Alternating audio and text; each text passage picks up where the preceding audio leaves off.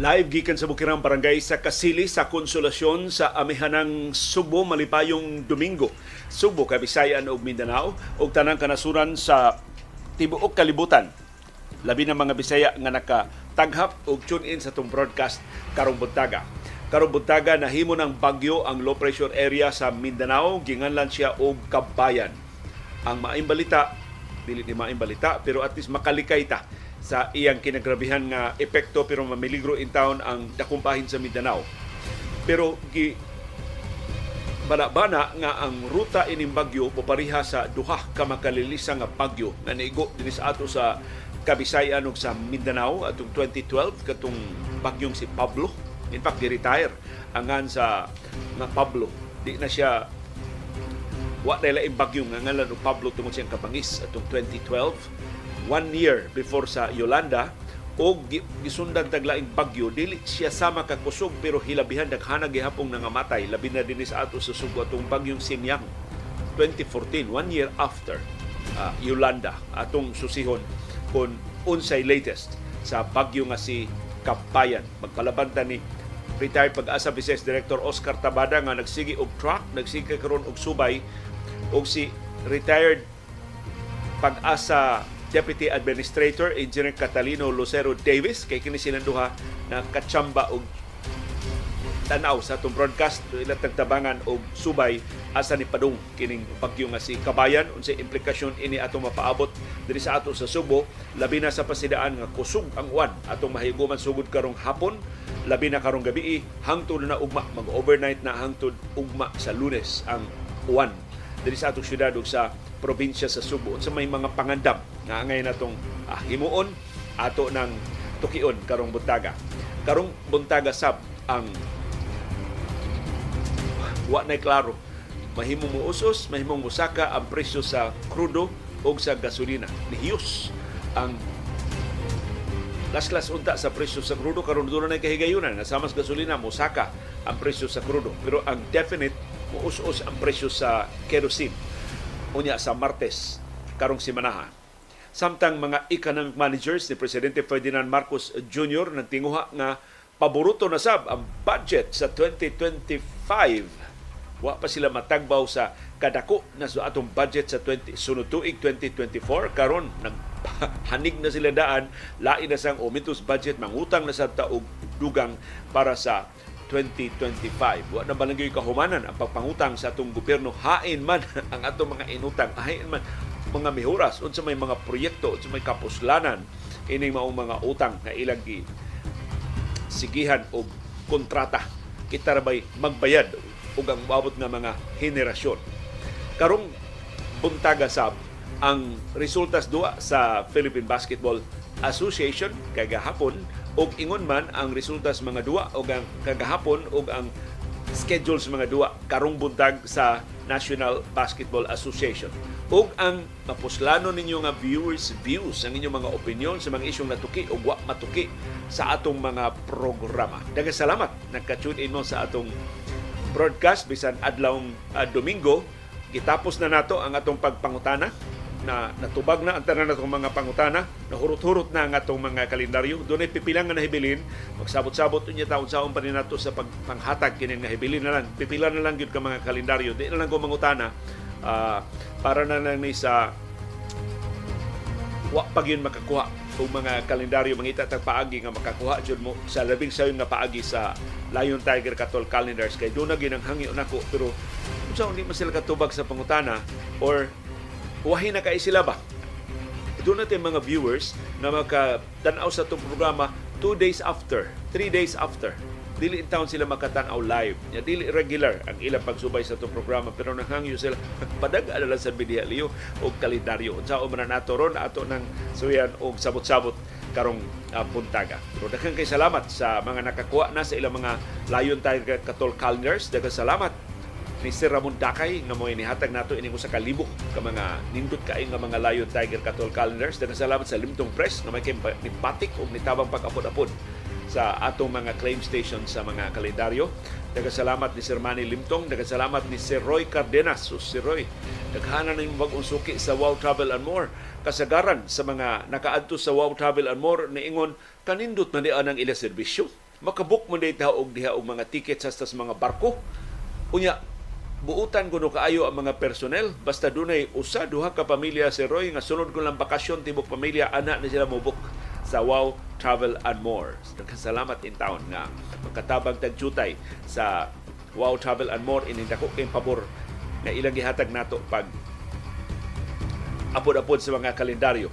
Unya daghan sa kayong bag-ong nakagimahayan pa ko nganong karon pa ko ni sulti nga barato di kuno kay mga presyo dis mga paliton sa Yule's General Merchandise. Ang agsultihan ta mo man sa mga mangutana. Pero sa mga nakasuway na ug kubrang kalendaryo na hapit itong tanaw-tanaw suswa na. Pagbalik-balik na sila dito. Dunay usa ka kompanya nga nakasuroy dito na nahinayap na magpalit og giveaways para sa iyang mga trabahante para sa Pasko. Sus, nahibaw pa lang kuno siya nga dito sa Yule's General Merchandise. Mahimo kang mopalit dito unya butan muhatag lang kasi mong budget, muhatag kag pila ka buk imong hataganan imong apod-apuran sa mga Christmas goodies, sila na sa classmate Yul Julia o si Ma'am Gasper Julia mo mag-customize. O siya mong gusto, ibutang og balde Basta mong gusto ibutang og planggana, basta mong gusto ibutang og nindot yung plastic ang mga goodies ngadto sa mga trabaho. Pila man imong budget, pila man ka kilong bugas gusto nimong i-apil, pila man ka lata nga sardinas, pila man ka putos nga noodles, pila man ka mga panggamit sa Noche Buena. Daghan ka yung mga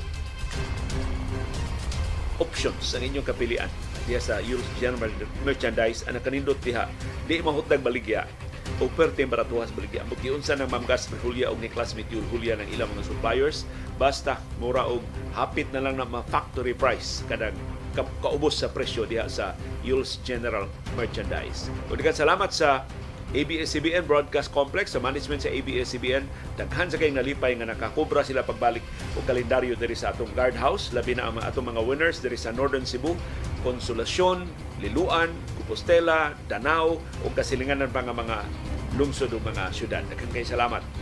Kung himingaw itawon sila sa building sa ABS-CBN sa pagkuha sa mga kalendaryo.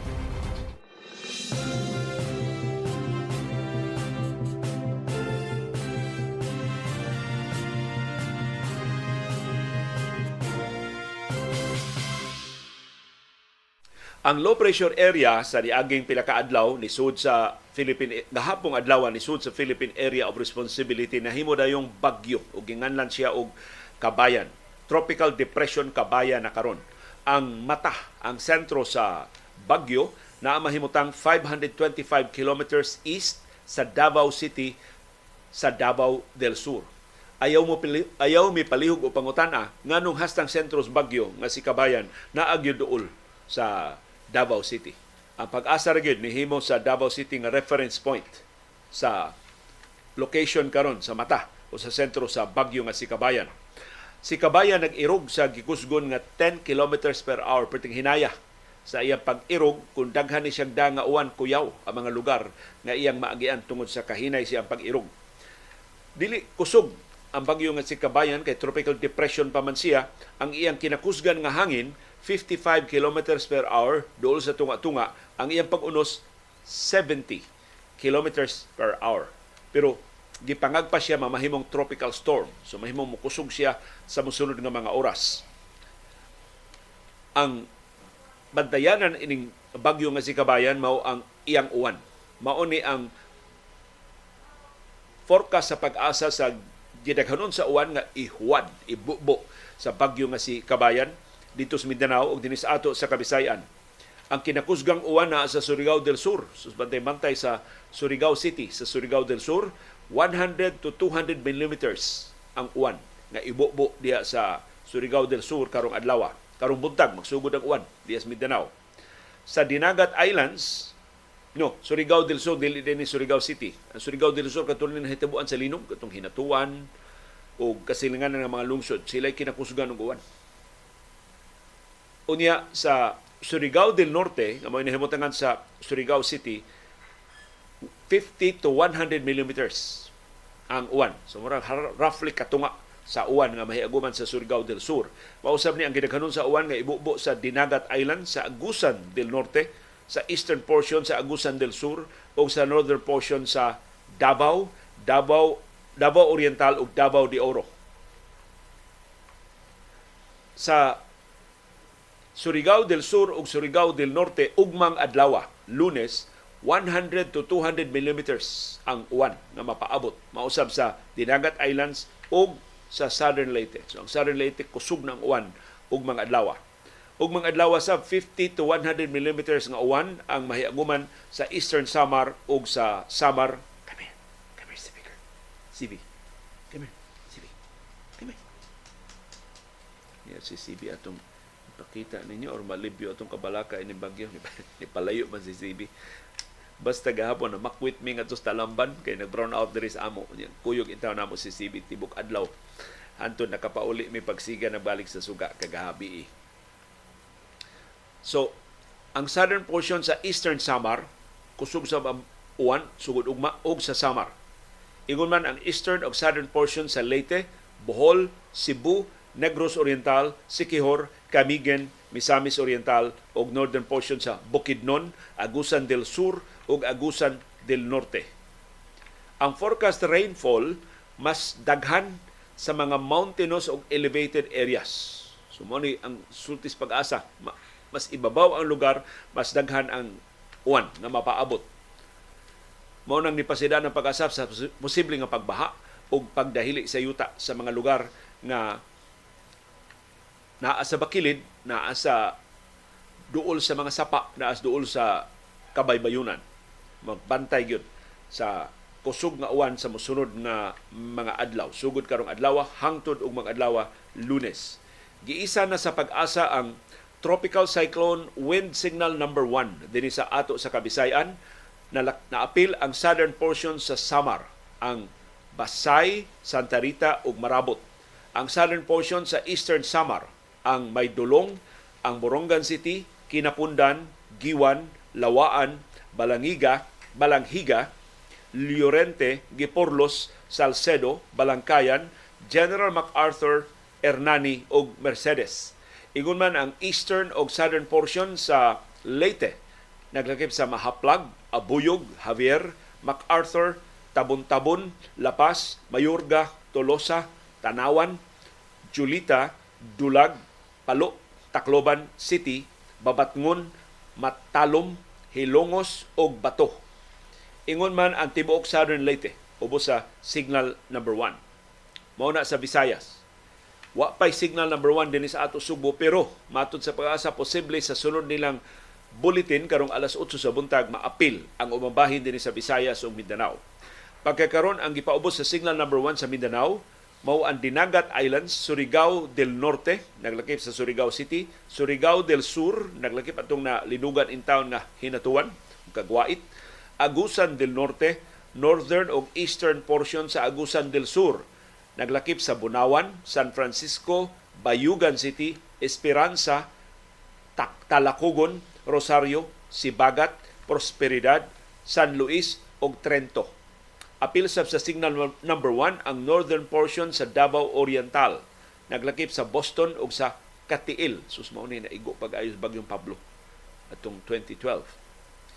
Apil sab sa signal number 1 ang eastern portion sa Misamis Oriental, ang Hingoog City, Magsaysay, Medina, Talisayan, Balinguan ug Kinugitan.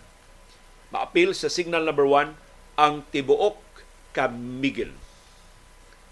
So, mao ni mga lugara, mostly Mindanao, mostly Eastern Visayas. Mao'y apektado karong sa labing unang signal number one nga giisa sa pag-asa pagkahimog yung bagyo sa low pressure area nga gahapon pa ni sa atong Philippine Area of Responsibility.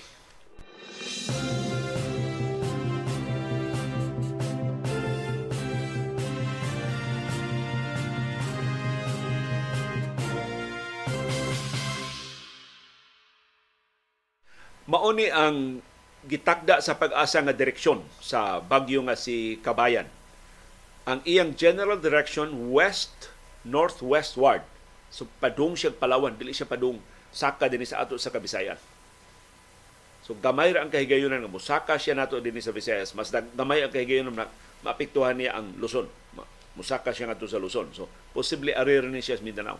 Ana siya nag siya nagsugod sa Mindanao, mugawa siya sa Mindanao padung na siya Palawan di na mo agi dinhi sa ato sa Kabisayan mao na ang iyang general direction sa mosunod nga duha ka adlaw magpadayon ang iyang gikusgon human sa iyang gitakda nga landfall diha sa Mindanao. So dunay forecast ang pag-asa makatugpag ni ang bagyo nga si kabayan sa Mindanao. Wa sab isalikway sa pag-asa ang kahigayunan nga musaka siya, mukusog siya ngadto sa pagka tropical storm sa di pa mo landfall diha sa Mindanao. Ang forecast sa iyang agianan sa bagyo nga si Kabayan gitakda siyang mulandfall sa kadagatan sa Surigao del Sur or sa Davao Oriental karong gabi o ugma sa buntag. Mao na ang forecast sa pag-asa sa unang landfall ining bagyo nga si Kabayan. Dayon tungod sa pagbangga sa kabukiran diha sa Mindanao, posible nga muhinay ang bagyo nga si Kabayan sa di pa siya mogawas sa Bohol Sea o sa Sulu Sea ugma sa udto o ugma sa hapon. Mao na iyang mga forecast positions sa bagyo nga si Kabayan. Tungod sa iyang paghuyang, sa iyang interaction sa landmass diya sa Mindanao, posibleng hinay na ang bagyo nga si Kabayan, dili na siya mamahimong bagyo, posible gani nga i-downgrade siya ngadto sa pagka low pressure area. Samtang na pa siya sa yuta, sa di pa siya mo gawas ngadto sa dagat. So wa na hingpit nga isalikway, pero Matod sa pag-asa, bisan pagmuhinay siya ngadto sa pagka low pressure area, human siya pagkusukusos kabukiran diha sa Surigao del Sur o sa Davao Oriental, kung asa man siya eventually mutugpa karong gabi o ugma sa buntag, mo redevelop siya, mukusog siya pagbalik tungod sa kainit sa Sulusi. So ining ibabaw niya sa Sulusi, mahimong mo redevelop siya pagka bagyo. Ang nahibiling mga adlaw kun ugmang adlaw Martes koreksyon ugmang adlaw Lunes ug hangtod sa Martes karong simanaha ang bagyo nga si Kabayan mag-irog mulata siya sa Sulusi sa habagatan nga bahin sa Cuyo Islands gitakda siya mohimog laing landfall sa Central o Southern Palawan unya sa Martes sa buntag dayon human siya landfall sa Palawan adto na siya sa West Philippine Sea ini kaudto o baka sa sayong hapon sa Martes. Dayon mo agi siya molata siya dito sa Kalayaan Islands nga mga labing dakong isla nga giokupahan sa Pilipinas diha sa West Philippine Sea. Giklaro sa pag-asa nga ang nature sa gikusgon ining bagyo nga si Kabayan ang iyang track og intensity mahimong mausab So bantay-bantay ta sa uh, sunod forecast karong alas 8 sa buntag. Sa di pa ta matapos karong buntag kung makaabot alas 8 ato suwayag abli ang weather bulletin sa pag-asa aron atong mahatag ninyo ang latest gyud nga forecast sa pag-asa paniid sa pag-asa sa bagyo nga si Kabayan. Sumaw ni ang mga forecast position sa Kabayan by time no gibutangan og oras sa pag-asa Karong adlaw December 17 alas 2 sa hapon ang bagyo nga si Kabayan mahimutang 245 kilometers east southeast sa Hinatuan, Surigao del Sur. Ugma alas Disyembre 18 alas 2 sa kadlawon ugma mahimutang siya sa vicinity sa Hinatuan, Surigao del Sur. So duol na jud siya sa yuta sa Surigao del Sur Inig ka December 18 alas 2 sa hapon, ugma. Nana siya sa ibabaw sa kadagatan sa Siaton sa Negros Oriental. So posible ang landfall ugma sa kadlawon. Ining forecast position sa pag-asa. So ang kinadulan niya nato ugma sa alas 2 sa hapon ana siya sa kadagatan sa Siaton sa Negros Oriental. Inig ka Martes, Disyembre 19, alas 2 sa kadlawon, mahimutang na ang bagyo nga si Kabayan sa 90 kilometers east-southeast sa Puerto Princesa City sa Palawan. Ini ka alas 2 sa hapon sa Disyembre 19, adlong Martes, mahimutang siya 255 kilometers east-southeast sa Pag-asa Island sa Palawan. Wa na na siya sa West Philippine Sea. Ini ka Miyerkules, Disyembre 20, alas 2 sa kadlawon, mahimutang siya 90 kilometers southwest sa Pag-asa Island sa Palawan. Gawas na siya sa Philippine Area of Responsibility. Ini ka December 21, alas 2 sa kadlawon, mahimutang siya 460 kilometers west-southwest sa Pag-asa Island sa Palawan. Gawas na siya sa Philippine Area of Responsibility. Ini ka Disyembre 22, mahimutang siya 890 kilometers west-southwest sa southern Luzon, gawas na siya sa Philippine Area of Responsibility.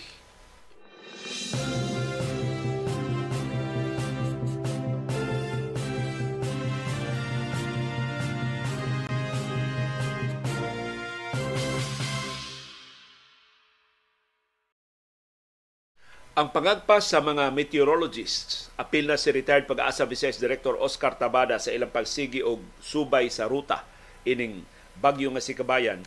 Ang iyang ruta susama sa bagyong Pablo atong 2012 o sa bagyong Sinyang atong 2014. Na nalisang ta ini duha ka bagyo. Ang bagyo nga si Pablo niabot Disyembre 2012 sus ting bakasyon ni sa Pasko Paskong dako, bagong tuig dako, nangulikta mi og mga relief goods tungod sa kadako sa lapad sa kadaot sa bagyo nga si Pablo sa Mindanao. Nakilantabangan nato sa Subo. Dako kay natabang nga Subo sa mga biktima sa bagyong Pablo.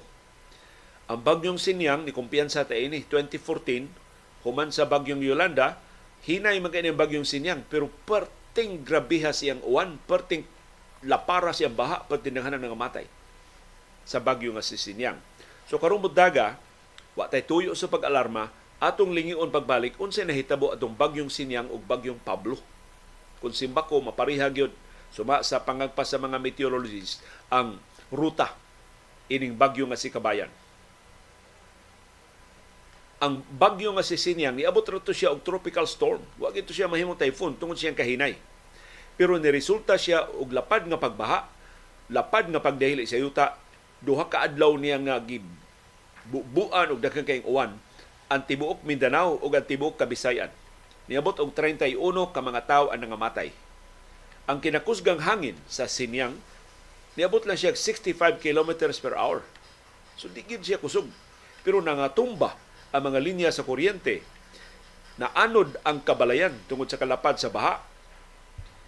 Kasagaran sa naigo mao ang Surigao del Sur nga mao ko punteriya ini bagyo nga si Kabayan. Mao ni susama ang pangagpas nga susamang ruta sa bagyong Sicilian.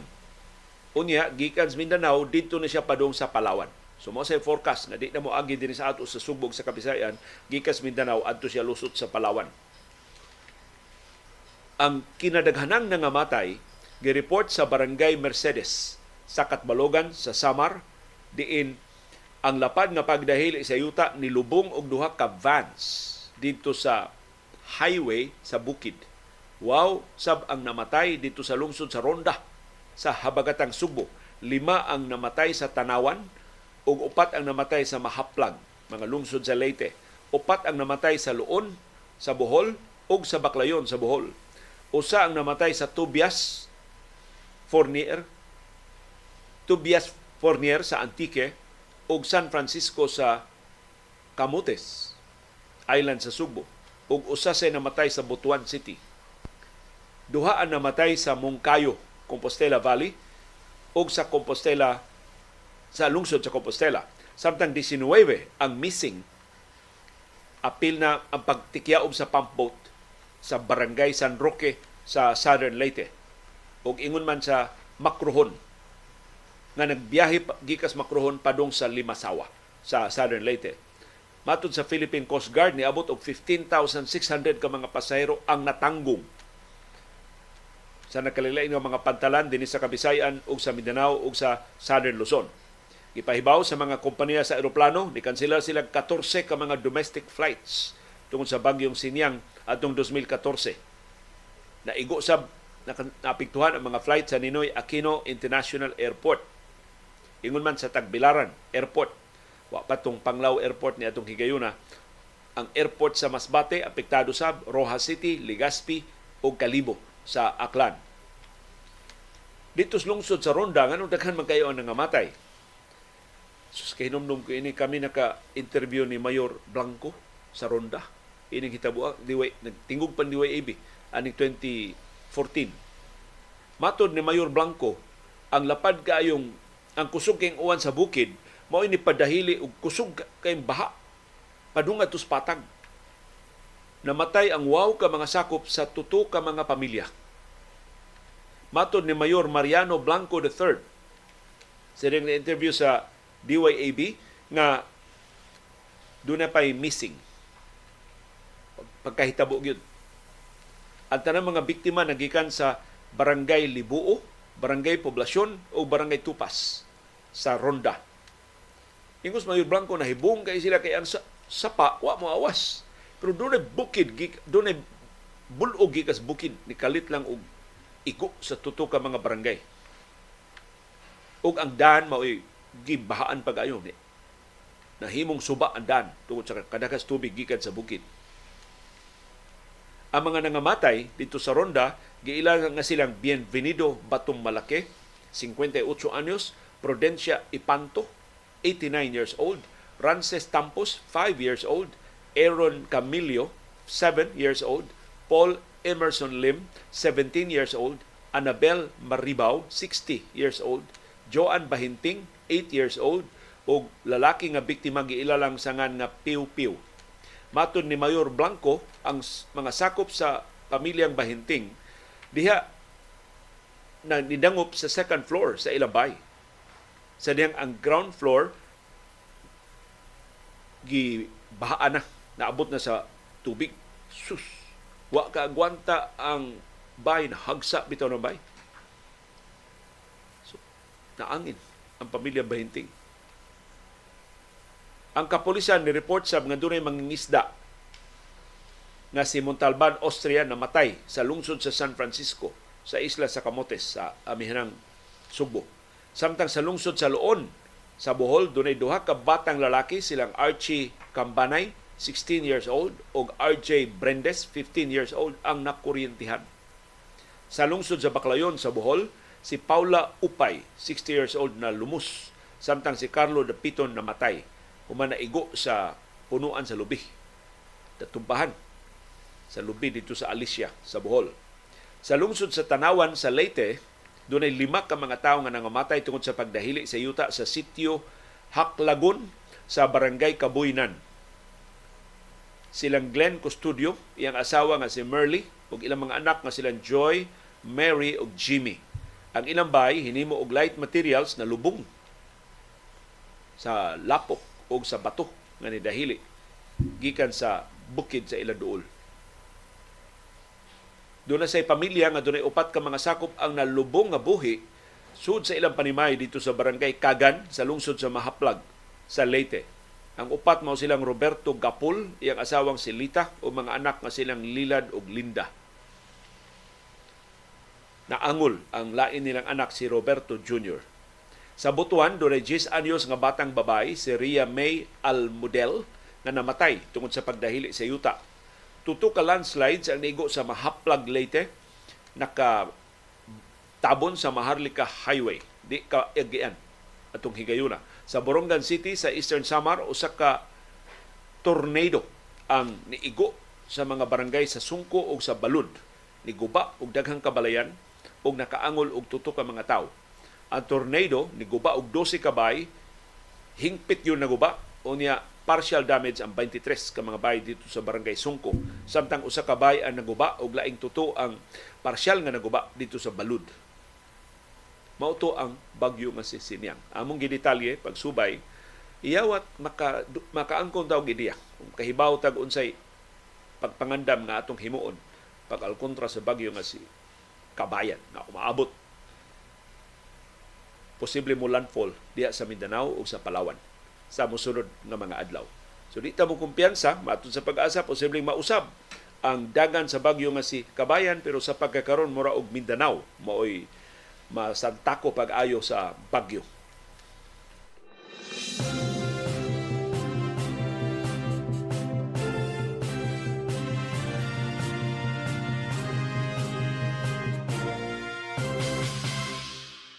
Laing bagyo nga gihimong reference ka posibleng ang ruta susama na siya sa Mindanao ang bagyo nga si Pablo. Ang bagyo nga si Pablo mas kusog kay ni Sinyang. Mas una siyang nahitabo 2012. Wa pa ang bagyong Yolanda sa 2013. Paspas kay Pablo nga ni Sud sa Mindanao na ang giigo ni Pablo ang mga lugar sa Mindanao nga dugay na kaingwa makasinati og bagyo tuwa gyud makaandam in town ang mga molupyo. Nang lupa dayon ang mga atop sa kabalayan, nangatumba ang pila ka ektarya sa kalubihan, ni awas ang mga suba sa ilang mga tampi, o napugos in town ang mga kampana simbahan sa pagbagting, gipagting mga kampana sa, sa simbahan, pag alertos mga molupyo, grabe ni bagyuha. Igo ang Mindanao, ini bagyuha. Kinatibuan nga matay sa bagyo nga si Pablo ni abot og 1067. Humana ang katalagman do na pay 834 nga missing. So ginudahan nga patay na. So dulan 2,000 ang nangamatay sa bagyo nga si Pablo katunga sa mga nangamatay mga mangingisda in town. Kay wa man kaandam. Wa man sila mag-expect na Mindanao mo magrabihan sa bagyo nga si Pablo. In fact, adto si Pablo, ang forecast adto usas maigos Pablo ang Subo. Kutong nakaginawag luag ang Subo nga wa ta maigo perti naghanan natong hinabang para in town sa mga nabiktima sa bagyo nga si Pablo. Kasagaran sa mga nangamatay nagikan sa lungsod sa New Bataan sa Compostela Valley 33 ang nalumos sa lungsod sa New Bataan. Dito sa Compostela, lungsod sa Compostela, usa ka babae o duha ka anak ang nangamatay tungod sa pagdahili sa yuta. Sa Davao Oriental, upat ka mga tao ang nangamatay. Ang bagyo nga si Pablo siyang kinakusgan ni abot og 160 kilometers per hour. Ang iyang pag-unos ni abot og 195 kilometers per hour ni igo ang bagyo nga si Pablo sa kadlawong dako perting iuba. Wa gidaganan in taon ang mga mulupyo dito sa Baganga, lungsod ni sa Davao Oriental. Ang iyang diameter 500 kilometers perti niyang lapara. Iyang gisilhig ang tunga-tunga nga bahin sa Mindanao. Ubos lag jutay ang iyang ruta sa bagyo nga si Sindong ni igo sa Mindanao 2011, one year before sa Pablo. Dayon human siya mo igo sa tunga-tunga nga bahin sa Mindanao ni simang siya padung sa kasadpan amihanang kasadpan padung na sa Southern Visayas region. Katong sindong sa mga niigo dito sa Mindanao, nakapatay og kapin 1,500 ka mga biktima.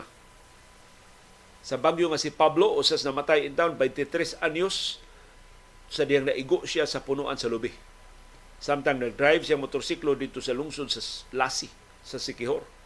Basta Sikihor, naapiktuhan. Sa Agusan del Sur, duha ka mga tao ang naangol sa diyang natumbahan sila o punuan sa kahoy sa ilang panimay dito sa Bayugan City. Kalibuan ka mga mulupyo sa Tacloban City sa Leyte ang gipabakwit gikan sa ilang kabalayan. Gipabakwit sab ang mga mulupyo sa St. Bernard sa Southern Leyte is a preemptive measure tungod sa kakusog sa bagyo nga si Pablo. Ang Coast Guard sa Legazpi City niingon dunay 6 meter storm surge nga niigo sa kababayunan sa Catanduanes. Grabe ha. So bantay-bantay ta ining posibleng similarities hinaot nga di sama kabangis ang epekto sa bagyo nga si Kabayan sa atong nahiguman nga kadaot sa bagyo nga si Pablo atong 2012 ug bagyo nga si Sinyang atong 2014 nagihulagway sa mga meteorologists po pareha gyud og ruta sa bagyo nga si Kabayan karon.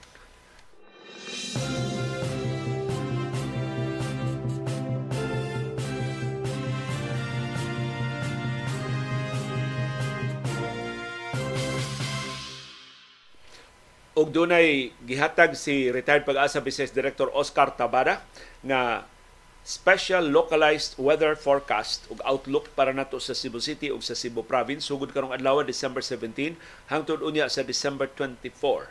Usa gid ka semana na forecast ni Director Tabada dahantod bispira sa Pasko.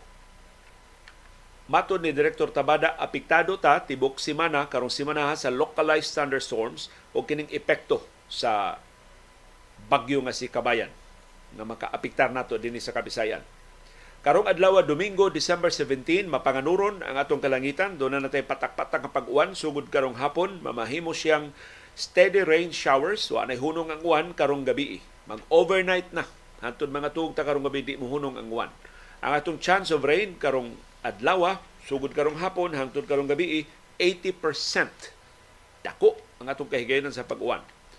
Ang bana-bana sa ni Director Tabada sa 24 oras nga rainfall nga way hunong moabot siya og 19.5 millimeters or 97,500 barrels of rain per square meter. Doon na say hangin gikan sa amihanang bahin 15 to 30 kilometers per hour.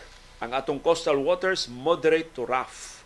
Ang temperatura 26 to 32 degrees Celsius, ang heat index 37 degrees Celsius. Alimuot gihapon 11 a.m. to 2 p.m. karong adlaw. Ugma Lunes December 18 overcast mapanganuron ang atong kalangitan unya padayon ang moderate to heavy to at times torrential downpours kusog ang uwan atong mapaabot inig ka Lunes ug mga adlaw ang chance of rain mas dako pa gyud 95% ang estimated nga volume rain volume sa adlong Lunes moabot og 43.5 millimeters or 217,500 barrels of rain per square kilometer ang hangin gikan sa northeast dunay gikusgon na 30 to 50 kilometers per hour. Kusog, kusog ang hangin ug mga adlaw Lunes. Ang coastal waters rough to very rough na kini niluwas sa gagmay nga mga sakayan. Ang temperatura 25 to 29 degrees Celsius. Muuso-uso jutay. Unya sa, mar, sa ugma, ugma sa Lunes. Ang heat index muuso-usab to 34 degrees Celsius. So, di ta init balimuot unya sa ugma Lunes gikan ni sa 12 noon hangtod 2 p.m. Ining ka Martes, December 19, mapanganuron ang atong sayong kabuntagon doon natin patak-patak kapag uwan o pagpanugdog o pagpangilat ya mahimong showery mas lapad na ang chance of rain 60% na lang so menos na hino na kay sa pag-uwan unya sa Martes ang barabanang rain volume 24 sa 20 sud sa 24 oras sa Martes 4.5 millimeters or 22,500 barrels of rain per square kilometer. Ang hangin gikan sa east-northeast, doon ay gikusgon na 15 to 30 kilometers per hour. Hunay nag, hinay nagjutay ang huros hangin. Ang atong coastal waters, moderate. Gamay na, bawd. Nya ang temperatura 25 to 30 degrees Celsius. Ang heat index 37 degrees Celsius alas 12 sa udto. Unya sa Martes, Disyembre 19 Ini ka Miyerkules, Disyembre 20, mapanganuron ang atong kalangitan. Sayo kaayo nga doon natay patak-patak kapag uwan, inig ka buntag, dayon mamahimon na lang siyang cloudy, niya mo pakita ng adlaw inig kahapon.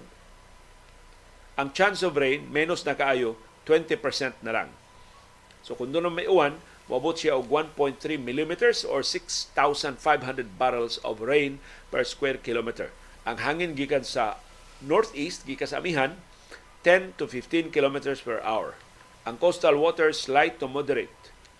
Ang temperatura 25 to 31 degrees Celsius. Ang atong heat index taas 37 degrees Celsius. Inig ka Huwebes, December 31, cloudy with sunny intervals. Gamay ra kayong kahigayon sa pag-uwan at 30%.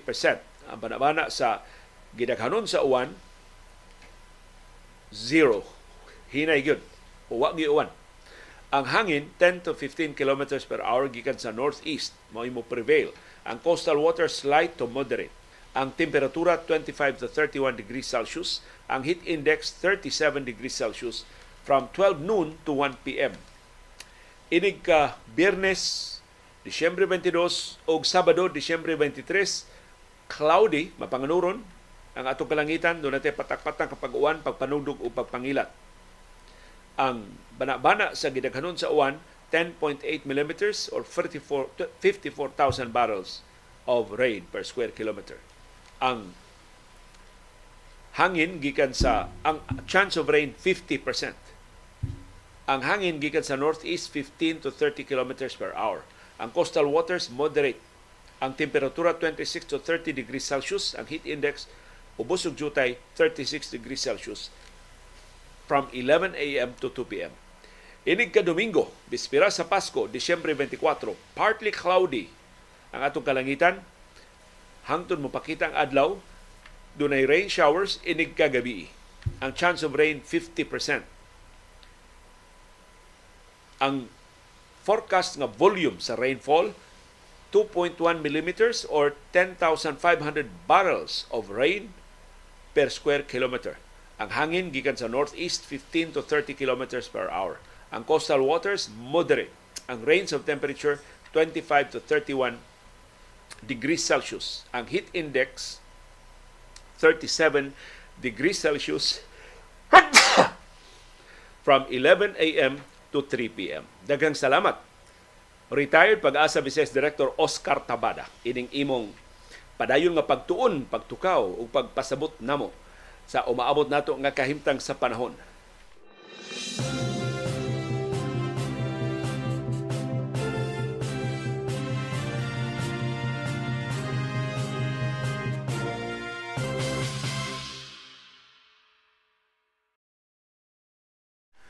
Makalibog ang umaabot sa presyo sa lana karong Martes karong simanaha huban sa bana-bana after 4 days nga mo us-us ang presyo sa krudo ug sa kerosene karon ang siguro lang mo us-us ang kerosene na lang.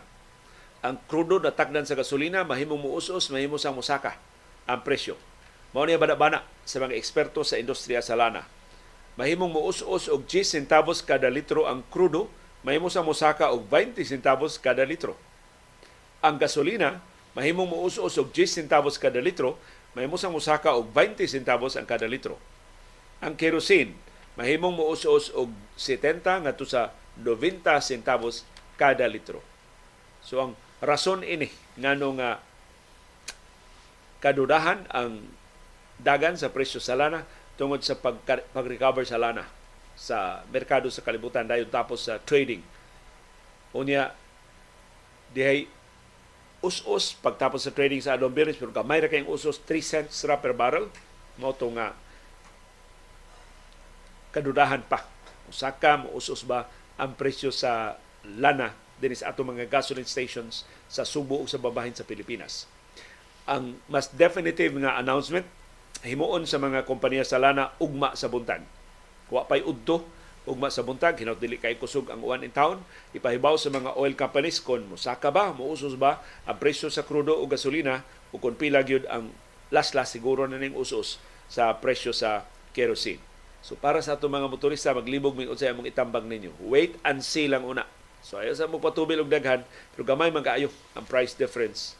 Kung muusos man umusaka ang presyo sa krudo ug sa gasolina so dili, dili kay mo matter pero sa mga dagko, dagko kay mga konsumo nya moabot sad og dakong kantidad kung makasave ta ining kung kung simbako kung, kung hinaot pa unta mo us-us ang presyo sa, sa lana o kung simbako musaka ang presyo sa lana magiyahan ta makapatubil ba daghan karon or maka mupaabot ba ta kung unsa ang mamahimong desisyon sa mga oil companies ugma sa buntag.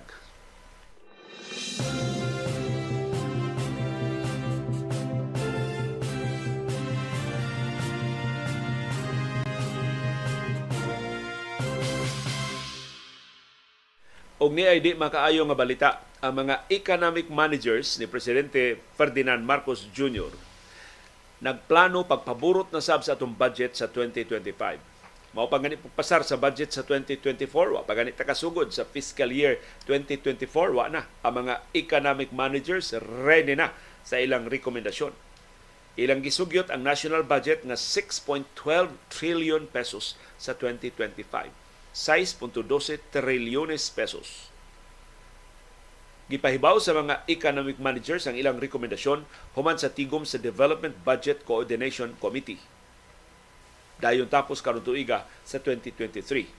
Ang gisugyot nga budget sa 2025 mas moabot na og 20.5% sa atong gross domestic product. So bali na siya one-fifth sa atong kinatibuk-an nga kita sa atong nasudnong ekonomiya gamay ra kaayo ang atong budget next year kung ikumparar sa 6.5 trillion pesos nga gisugyot nga budget sa 2025. Ang napasar nga budget sa Kongreso gitakdang pirmahan ni Presidente Ferdinand Marcos Jr. balik niya gikan sa Japan ni abot lag 5.768 trillion pesos. Sa ato madulan sa usa ka trilyon ang burot sa atong budget. Yawara ba gid tatay business pagpaburot sa atong budget kay nagsige naman natag pangutang aron ika-sustainer sa itong inadlaw nga operasyon. Timan ilagi itong figures sa Duterte administration pa ni mangita ko og most recent figures ini nga ang kita sa Pilipinas tibok ad, kada adlaw 10 billion pesos. Ang gastos Pilipinas kada adlaw 14 billion pesos. Sa ato pa kinata mangutang og 4 bilyones pesos kada adlaw aron ikasustener sa atong luxurious kay nga lifestyle.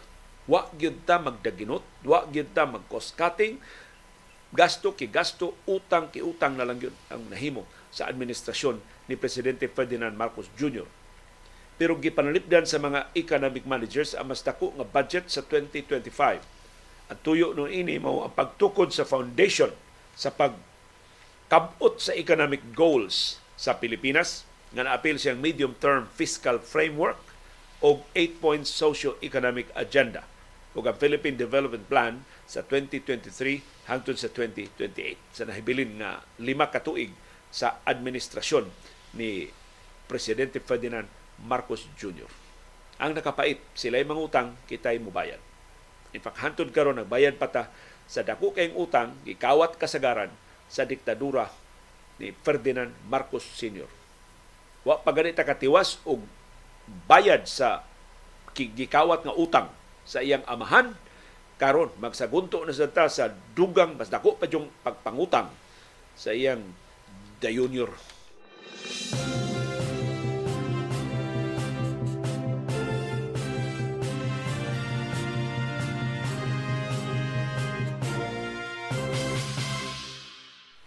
Unsay sulti sa mga economic planners sa mga opisyal sa gobyerno unsay sulbad sa kanihit nato og panalapi nganong nasigitag pangutang?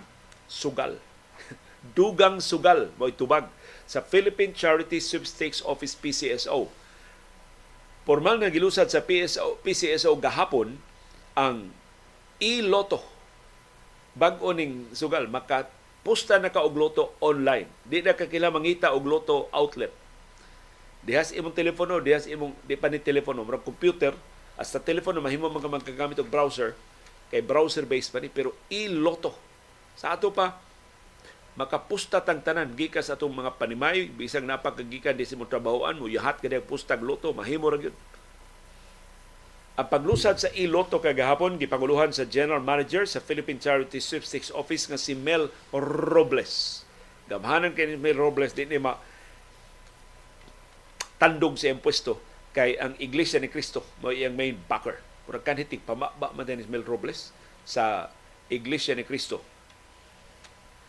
Ang e-lotto program mutugot sa mga sugarol pag-apil sa lotto games pinaagi sa online platforms ang implikasyon ani sigon sa Philippine Charity Sweepstakes Office perting dakua sa ilang kita. Mahimo maduble ang kita sa PCSO gikan sa loto. Matod sa Philippine Charity Sweepstakes Office, nagpaabot sila na tungod ining bag-o nilang digital platform nga available na sila online, musaka pag-ayo ang gidikanon sa mga pusta na ilang makuha. Pagkakaroon, usa ka milyon ka mga Pilipino ang mupusta kada adlaw sa loto. Silang tanan pulos ng linya sa mga loto outlets aron sa pagpalit og ticket sa loto. Pero matod sa Philippine Charity Sweepstakes Office, ubos sa ilang bagong e-lotto platform, ang mga musugal, ang mga mupusta sa loto, mahimong mudua pinagi sa ilang computer o telepono o iPad na dunay internet connection. Mahimo silang mobayad sa ilang sugal, sa ilang posta, pinagi sa digital wallet sama sa GCash. So partner na sa, sa Iloto ang GCash. Nagpaabot ang PCSO nga mas daghan pag yung mga Pilipino ang manugal na sa loto karon nga masayo na. Kining sugyot nga iloto gilota ni sa panahon pa ni kanhi Presidente Gloria Macapagal Arroyo. Karon pa malihok sa Philippine Charity Statistics Office. Ug aron mas daghan ang mamusta, mas dako ang premyo nga gisaad sa Philippine Charity Statistics Office. So from 1 million Filipinos karon na analog pa ang loto, dili pa siya digital, mamahimo ng 2 million, maduble, ma-times 2 ang gidaghanon sa mga sugarol kana sa forecast sa PCSO tungkol sa kasayo na lang sa sugal. Matod sa PCSO, ang dako kay nilang merkado mao ang overseas Filipinos.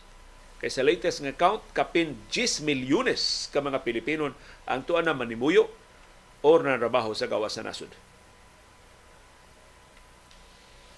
So, unsaon man sa iloto aron ma-interes ang mga sugarol, puwerte dakua sa premyo sa iloto.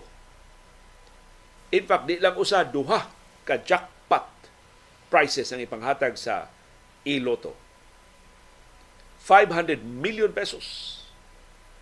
Duha ka 500 million pesos. Ito ba? Usa ka bilyon ka pesos ang itanyag nga premyo sa Philippine Charity Sweepstakes Office aron pag-generate og interest sa iloto platform. Laing pasalig sa Philippine Charity Sweepstakes Office, di ka magilty nga musugal ining iloto kay 100% sa kita sa PCSO gikan sa iloto koreksyon, dili lang iloto. Sa loto, hasta sa sweepstakes, maadto sa charitable activities. So, di, di lang porsyento, 100% yun sa kita sa loto o sa sweepstakes. Apil na sa iloto karon maadto sa charity. Ngadto sa labing kabus ng mga pasyente na nagkinahanglan. Og sugod karong adlaw matod sa Philippine Charity Sweepstakes Office, doon na QR code nga ilang ihatag, mahimo nang imong giya. Ang QR code mo mo direct nimo ngadto sa ilang website sa iloto sa Philippine Charity Sweepstakes Office. Makarehistro ka, pinagi lang sa imong telepono. Maka-create ka og e-wallet account kay mao imong gamiton sa pagsugal Unya, kung mugamit ka og e-wallet, kung mudaog ka sa imong sugal, adto sa i-remit sa imong e-wallet. Di na ka mo kubra physically. Magamit tayo nimo ang kwarta, ginamit ang imong e-wallet. Niga, So, pila ka oras human sa bola na i-remit dayon sa imong e-wallet ang imong usugot kang Gcash ini. Ang kwarta si mo Gcash 5 pesos na lang na apiki in town ka, Kalit lang kagadaog sa loto. Magkadaog kag 500 million. Di maglibo ang Gcash. Oh, Gcash 5 pesos. 5 million na. 500 million na. Ang kwarta. Matod sa PCSO, kabahin kini sa mga paningkamot sa gobyerno pagbadlong anang illegal online lottery games. Aron pagsiguro sa security o pagsiguro nga 18 anyos pataas ra ang maka sugal sa e-lotto, dunay multiple layers of identity verification nga himuon atol sa pagparehistro sa imong e-wallet account. Karon website website pa lang, browser based pa lang ni ang ilang platform. Pero later on maka-develop na sila og Android app og iOS app para sa iPhones o ilan na nang ilusad sa musunod nga mga adlaw. Adlaw ha, dili semana. So unsa man mo pagparehistro? dili ni pagtudlo ang ato general information lang ni. Pero palihog bangil ko og istorya. Di ta mang di ta mutuan na palutihon nga ang sugal mao makapahayahay nato. Ang sugal mao makapaut-ut nato. At dinon makapahayahay nato mao atong kakugi. Mao atong paglahutay mao atong determinasyon. So ang maka puga, maka pusta lang sa iloto kadtong dunay Filipino SIM card. So, kung ano SIM card sa ubang kanasuran dili ka makarehistro. I-block ka sa loto. Sa ato pa, bisag tuwa kas gawa sa rason pero na kay Filipino SIM, mahimo ka magparehistro sa iloto. So, i-extend ang tentasyon sa iloto ngadto sa mga Filipinos overseas, sa overseas Filipinos dito sa Estados Unidos o sa ubang kanasuran sa kalibutan. Ang mga langyaw makahimo sa pagduwa sa iloto basta doon sa Philippine Government ID sama sa Alien Certificate of Registration. Matod sa PCSO, dili angay mabalaka ang mga nagduma o mga physical lotto outlets kay mingawon sila. Matod ni sa PCSO ilang gitun-an og lahi ang merkado sa iloto dili makuhaan kadtong ganahan jud mo linya diha sa mga lotto outlets. Bag-o ni nga henerasyon. Ang ilang targeton ani mostly ang overseas Filipinos. Labi na ang mga overseas Filipinos sa Estados Unidos nga mas dako pagid kita. Ug mas dako na karon og savings sinaw dili mahurot ining tentasyon sa iloto matud sa PCSO tungod sa hype sa iloto posibleng mas daghan pag yung mamalit gikan sa mga physical shops sa iloto. At mutanaw niya ta sa itong mga suki ng mga loto outlets ni Maharba ang ilang halin karong gilusad na ang iloto. Matod sa PCSO, ang iyang market share 2% ra sa mga Pilipino. Kabat og kapin 2 milyones ka mga individual. Pero magsigigid ang regular gig magsugal mo tong 1 million ang pagpasiugda sa iloto gipaabot nga makadugang sa interes, makadugang sa mga sugarol, makadugang sa sugal, makadugang sa kita sa Philippine Charity Sweepstakes Office. Hinaot nga dili na wari-warion sa mga opisyal sa PCSO, hinaot nga dili na sabta mag Christmas party nga minilyon ka pesos sa sabang atong gasuhon sa buhis sa atong katawhan. Laing initiative sa PCSO aron pagpanlipod sa ilang iloto, gipanday na karon sa Committee on Games and Amusement sa House of Representatives ang pagdili sa mga online betting sa tanang mga lotto games. Usa ni sa mga balaod nun nga gisuportahan sa Philippine Charity Sweepstakes Office diha sa House of Representatives. Music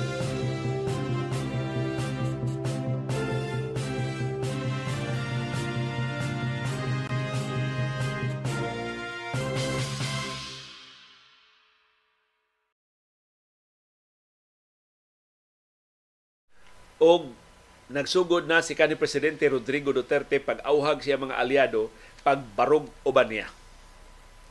Kay gibugal-bugalan naman siya, gikiha na siya ang kongresista Franz Castro, gipasangilang talawan kay wa mo tunga sa Quezon City Prosecutor's Office, gipasangilang giango-ango na nga wa ka-realize nga papanghulga da itong iyang giluwatan batok ni kongresista Franz Castro, wa, ninigar na siya diha siyang counter affidavit. Tuod man, doon ay tulo ka senador. Out of 24 senators, tulo ka senador ang nitunga sa imbitasyon ni kanhi Presidente Rodrigo Duterte pagpadayag sa ilang commitment para niya. Kining tulo ka senador, nag-selfie pa uban ni kanhi Presidente Rodrigo Duterte ang ni-post ani sa Facebook mao si Senador Ronald Bato de la Rosa.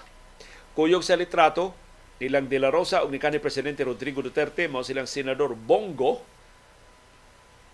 ang bantugang alalay ni gikaintapang alalay ni Duterte o si Robin Hood Padilla. Sila na lang, sila na lang tulo. Di ba lima unom ba to ka PDP laban ng mga senators? Kano tulo naman nito nga? Ining maong function. Imbitasyon ba ni Duterte or na timing lang nga nagkaabot sila? Di sa ni matiming magkaabot eh. Tulo ka senador o kanhi presidente. Nagsabot gini. So posible show of force ito to. Pagpakita ito to ni kanhi Presidente Rodrigo Duterte nga daghan siya mga dumadapig. So sa House of Representatives from 120 sa height sa power ni Duterte sa siya pa'y nagtungkaw sa Malacanang 120 ka kongresista ang sakop sa PDP laban. Sila ang dulan katunga sa tanang mga sakop sa PDP laban. Karon, kapin sa tuig human ni kanaog si Duterte siyang pwesto, ang banabana lima nga pito na lang ka mga sakop sa PDP laban ang mahibilin.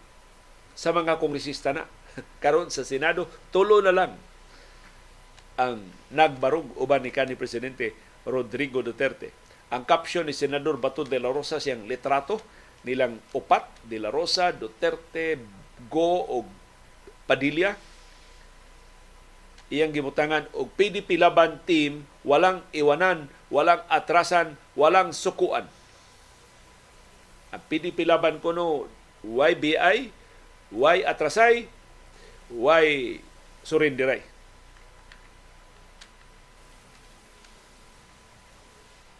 Ang akong na ilhan na laing sakop sa PDP laban, in fact, mao nidaog siya tungod sa makinarya sa PDP laban o tungod sa popularidad ni kanhi presidente Rodrigo Duterte mao si senador Francis Tolentino nagbudhi na ba si Tolentino sa PDP laban wa na siya motunga wa man siya malitratuhig kuyog sa kanhi presidente.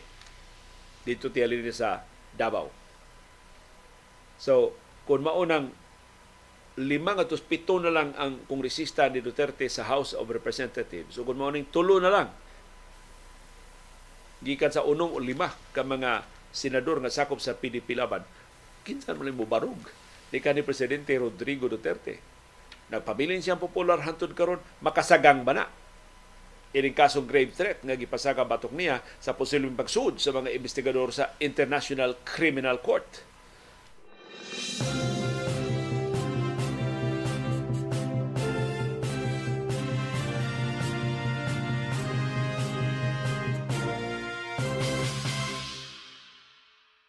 Og niya pamahayag nga usa sa labing dakong negosyante dinhi sa ato sa Pilipinas. In fact, siya kinadatuan nga babayeng negosyante sa atong nasod. Anak ni Henry C. Si Teresita C. Coson. Mao'y Vice Chairperson sa SM Investments Corporation. Nag-apil-apil anang kaguliyang anang pang, panghasi sa China sa West Philippine Sea. Matod ni Tesi C. Coson nga imbis atong idokumento, imbis atong ibutyag ang mga pagpanghasi sa China diya sa West Philippine Sea, mahimo ba makig-dialogue lang una tanila?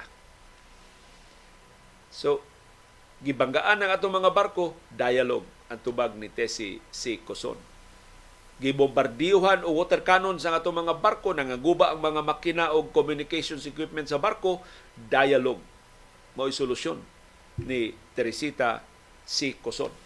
Muna example bitaw mangilabot ka mga butang nga wa, wa kay nakamauhan o dili kay kaingon ana ka maayo. Why makalali sa business acumen aning Teresita C. Coson pero sa foreign policy sa foreign relations mura og questionable kining iyang opinion nga magig makig-dialogue ta sa China imbis ato silang i-call out sa kada insidente diya sa South China Sea. So para ni si kuson sayop na nga atong ipahibaw sa publiko, atong i-video, atong ilitrato ang tanang mga papanghasi sa China diya sa West Philippine Sea. Uso hinungdan nganong si Tessie si Kuson nag-apil-apil man sa West Philippine Sea sa latest nga ihap sa ilang katigayunan, siya mo'y richest woman sa Pilipinas. Ang iyang estimated net worth moabot og 2.2 billion US dollars sigon sa Forbes magazine. Nipasabot si si Coson, si Teresita, Teresita C. Coson, ang anak ni Aning Henry C. Senior. Mao nga the Philippines cannot be too antagonistic towards China dili kuno ta mulalis, di ta makig-away sa China. Matod niya sa interview ni sa Bloomberg Television, I think we have to look at our own position. We don't want to get involved in the US-China tensions.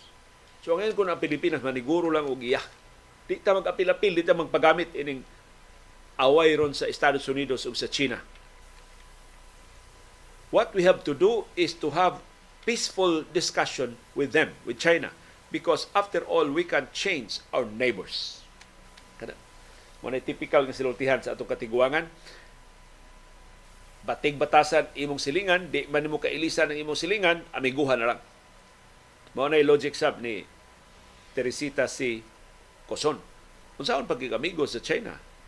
Nakikamigo bitaw si kanhi Presidente Rodrigo Duterte sa China siyang kinatibukang unom ka tuig ka termino. Tanawa ko sa ilang gihimo. Padayon nagtukod o mga artificial islands, Padayon ang butang og mga military installations sila mga artificial islands, padayon gihasi ang ato mga mangingisda o ang ato mga tripulante sa Philippine Coast Guard. So, unsa unsa pa mang pakigsabot-sabuta ang gustong himuon ni Teresita C. Coson, magluhod ta ato bangan sa China, magbutang tag usa ka gantang munggos atong ludhan aron makumbinser gyud si presidente Xi Jinping nga nagpakiluoy na taniya nga di na hilabtan ang atong West Philippine Sea. Usa sa posibleng katinawan nganong si Teresita si Kuson kalit lang ka interesado sa West Philippine Sea mao ang dako kay nilang negosyo sa China. Ang SMCT mao nay kinadak-an nga mall operator sa Pilipinas pero karon ni branch out na sila sa China. Sa latest count, doon na sila siyam ka shopping malls sa tibuok China. So unsa man gi-pressure sa China si Teresita si Kuson o honest opinion niya. Nga wa tay daganan makig-away ta sa China, may pa makig-amigo na lang ta, makig-dialogue na lang ta sa China. Na wa baya magkuwang ang atong paningkamot pakig-dialogue sa China sa nangagi pang mga katuigan, labi na atol sa administrasyon ni Duterte, na usab ba ang China? Nabutan ba ang China? katong iya mga loan packages nga gitanyag para sa Mindanao Railway Project o ubang higante mga proyekto sa Duterte administration gipunduhan ba niya? Wa. Bisag usa ka dako wa siya gipagawas. Sa ato pa ang atong pakig-dialogue sa China in the past wa mo resulta og kaayuhan ngano makig-dialogue man taniya pag-usab. Nganong ato makig-dialogue ta of course pero di la to i-limit ang atong option sa dialogue lang. Kaya ang kasinatian lagi kanang gitawag ni bilateral negotiations wa gid ana na gamay kung ang imong kasabot dako China, for example, 1.4 billion ang populasyon, parting datua sa China. Siya ikaduhang labing dako nga ekonomiya sa tibok kalibutan. Makiksabot-sabot sa Pilipinas na labihang lisura sa tong ekonomiya, dili man nagsama ang inyong posisyon. China would be negotiating from a position of strength. Ang Pilipinas gikan sa position of weakness. Niya ang China mapailubon. Kasi ang kung imo gyud tan-aw ng kasaysayan sa China, they can wait you out. Mahimo gid kanila paabuton kanusa ka mo lunga. Kanusa ka mo surrender, kanusa ka mo pataas imo puti nga tuwalya. So kining pagpanghasi sa China dili ni short term, do na ni long term nga goal ang China. Ang gustong Teresita ang si ayaw na lang nag sila gawaya. Susunod, bombardiyo hatag water cannon. Unsa may itong isulti? Teresita si Coson God bless. Ato ingnon. Good luck. Thank you for the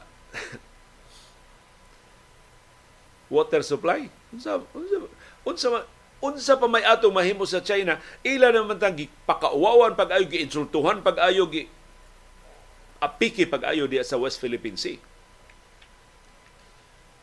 So pasidaan karon sa mga ekonomista ni Teresita si Kuson, miscalculation niyang iya.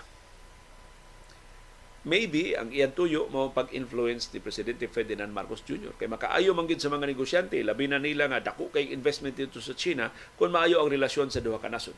Mas dako ang opportunities pag-expand dito sa China kung managhigala ang liderato sa China o sa Pilipinas. Dako kay ng bitaha ngadto ni Teresita C. Cuson o posible bang gigamit niya sa China. Di gida nimo manigar. Kanang China may mo gamit ang mga tao. So maybe nang-apply og ikanapo nga shopping mall dito sa China ang SM. Giingnan sila presidente Xi Jinping na permahan dayon eh. Ihatag dayon ni sa local government unit asa mo magtukod og mall diri sa China. Pero suportahe sa among posisyon diya sa West Philippine Sea. So, posible. Napugo si Teresita Sikuson tungod sa sugo sa China. Pero, kung sa implikasyon ini sa ilang negosyo din sa Pilipinas. Ilang panalipdan ang siyam nila ka mall sa China, pila ka mall sa Pilipinas ang posibleng maapektuhan kung ma-perceive si Teresita si Cuson nga mas concerned sa China kaysa Pilipinas. Kung makumbinser ang katawhang Pilipino nga si Teresita si Cuson maki-China, imbis maki-Pilipinas, good luck sa halin sa SM City. Ang SM City mo kinadak-an karon nga shopping mall sila kinadaghanan og foot traffic kada adlaw kada gabi. Successful kaayo ang SM City nga gisugdan sa ilang amahan nga si Henry C. Sr. Pero atong tan-aw unsa kagamhanan ang SM makadistinguish ba mga tao sa opinion sa vice chairperson sa SM Holdings nga si Teresita C. Coson o ang ilang patronage, ang ilang pagpamalit dito sa SM City. Kung muingon ang katawhan Pilipino, di lang una may mag-SM ron. Kaya mo naglain magsinultihan ang ilang tag-iya. Mura man o dapig hinos China, imbis manalipod sa itong nasundong teritoryo. At lang una Miss Robinsons, at lang una Miss Ayala, at lang una Miss Sagaysano. Agwantahon lang namo ang ubang mga malls. Patilawon sa nato si Henry C. Cuson nga dili siya mahimong magpakauaw sa atong nasundong interes iyang ibaligya ang atong nasundong soberenya bugti sa dugang niyang ginansya sa China. So dako ning risgo para sa pamilyang si kay sus. Ila ang kinadak-an nga shopping mall, ila pa ang kinadak-an nga bangko, ang BDO Unibank na may labing dako nga tigpautang sa tibok Pilipinas. Unya sila'y tag-iya, sila'y nag, na nag-iya sa 60% sa National Grid Corporation of the Philippines, ang higanting kompanya sa kuryente, pag-transmit sa kuryente gikan sa mga planta ngadto sa mga distributors, ngadto sa Pinoy-anan sa mga konsumidor. Mato ni si Coson sa samang interview sa Bloomberg, kining confrontational approach ni Presidente Ferdinand Marcos Jr. towards China dunay impact nilang mga investors, nilang mga negosyante. That's why we are all cautiously optimistic because of the things that are happening beyond the business's control. Mao kuno na nga medyo mapanagan-on sila sa pagpadayag o pagsalig tungod ining maong sitwasyon na nagkasungi ang Pilipinas ug ang China. Kung imbis makighigala, nakigkonfrontasi na hinoon si Presidente Ferdinand Marcos Jr. sa China. So, maurag yun ning logika. Matrol ni Duterte o ma Teresita Sikoson, maurag yun ilang logic na Wa man tay daganan sa China, di lang ta makigaway. Wa man tay daganan sa China, muduko na lang tag paot. Wa man tay daganan sa China, paudayon na na nato siya. So pwede mo ingon ang China, sige, dialog ta, amo ang West Philippine Sea. At tulang mo kutob sa Palawan, at tulang mo kutob sa Bales, di na mo katabok ha. Kanang pag-asa ilang kuhaan na ninyo. Amo nang himuon nga tourist destination sa China. Ilusan na mo ang among bagong slogan nga Love China. among kopyahon ninyo slogan. Buot mo kung sino ito mahimo. Nakigdialog man sa China. Kaya ang bilateral negotiations lagi is very disadvantageous to smaller parties. Kaya mo kay daganan, dako man kay siya tingog. Mga China, subi-subi ka. Di mo mamalis yung produkto, buhi ka. Di mo baligya produkto diha ninyo, ato na mo ibaligya sa ubang kanasuran. Saan naman ninyo, wala mo electric fan. Ang tanan ninyong 60 ka fans, ang tanangan nga sa 60 ka brand sa electric fan sa Pilipinas made in China. Ingon China, unsa asa naman mo, paypay? Manguha mong lukay, himuon yung paypay? Huwag ito ganan. Kay bilateral man, tungkol siyang kadako ba? Disadvantageous na to. Ang atong alternatibo nga mas ngayon para sa gagmay nga mga nasod, nga makig-negotiate o mas dako nga mga nasod, mao ang multilateral talks Una, palabanta tag ASEAN, palabanta sa atong aliado nga mga nasod, na apil diri, lingkod na diri.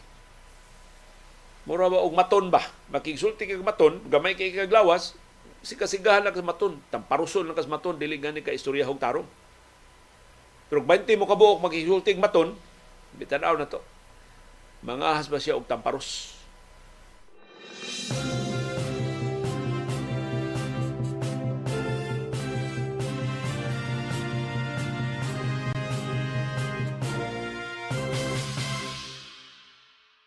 Wala, doon na tayo mga viewers nga dili na mamalit sa SM. Si Attorney Carlos Alan Cardenas niingon basta ang SM maki China di na ko mopalit diha. Daghan ka intindahan diri sa Cebu City nga kapilian. Sus, kon pareha gunahuna ni Attorney Carlos Alan Cardenas ang ubang mga konsumidor sa SM City tan-aw na to asa ni Padong si Teresita C. Coson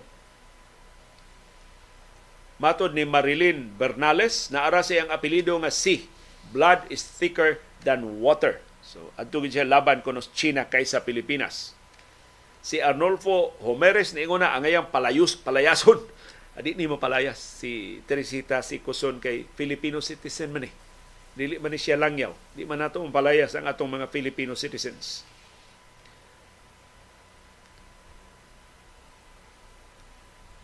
Matod ni Anakleto Tanyedo pagrespect o pagsunod sa UNCLOS o United Nations Convention on the Law of the Sea o sa International Tribunal Decision ang atong pag-angkon sa West Philippine Sea.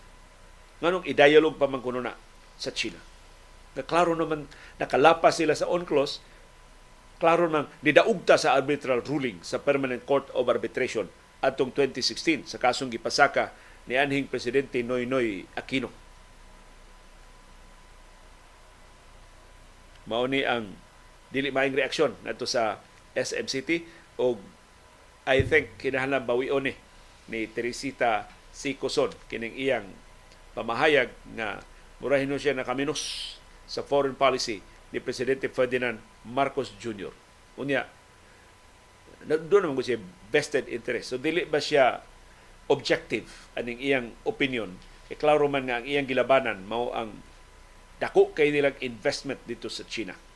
Or maybe gani, gamit siya sa China tungod sa kadako sa mga sea posibleng gigamit sa China samang gigamit nila sa kanhi presidente Rodrigo Duterte sa samang gigamit nila ang mga social media influencers pag lawgaw sa diskusyon may tungod sa West Philippine Sea. Akong nahinumduman si Senado JV Ejercito mo ni konfirmar ini nga dunay grupo sa mga social media influencers nga gihakot ngadto sa China, gipaadto sa China for two straight weeks. Duha ka semana sila dito sa China. Pagbalik nila, managsama ilang linya, dili di ang Pilipinas mo itang iya sa West Philippine Sea.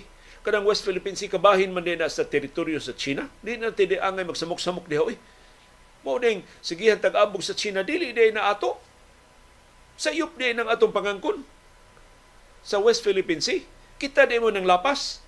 O kita di imbes masuko kita ang mga ipasaylo sa China. Mo mauna na ilang linya karon. Amgid amgid og jutay ang linya ni Teresita si Coson. Para tayo China, mura ko epekto ang mga trolls. Dada ko kay migasto ato ilang biyahe. Biari tag milyonarya. Arita sa kinadato ang babae sa Pilipinas tayong maminaw ni si Presidente Ferdinand Marcos Jr. niya kay naong manig kwarta.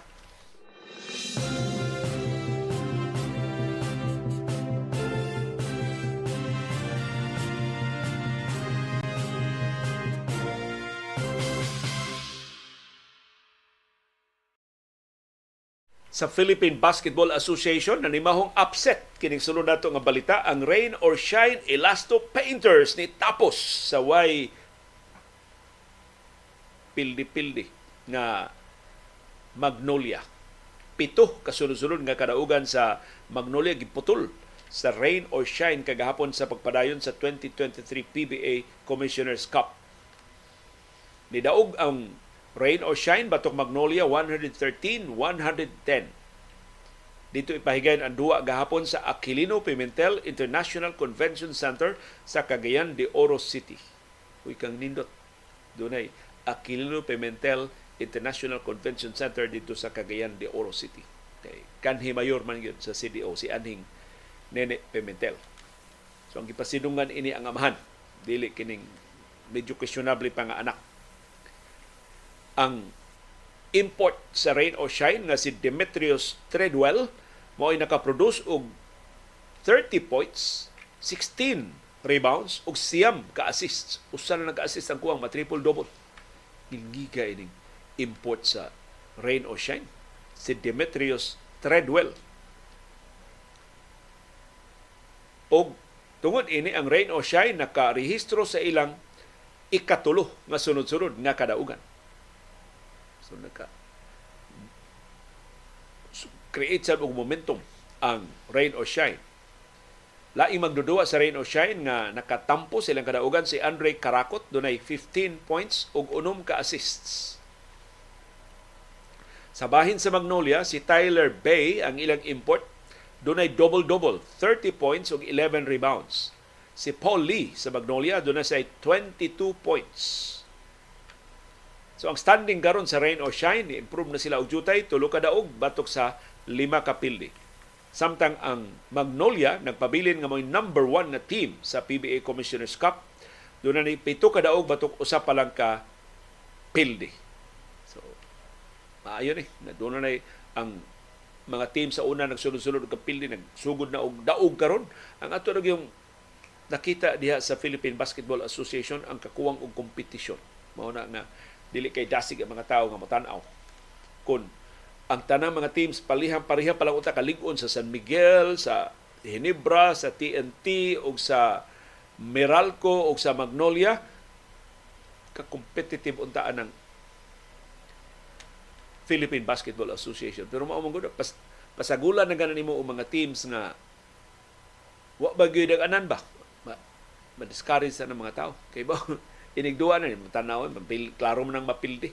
O niya maapektuhan na hinon ang tibok nga liga.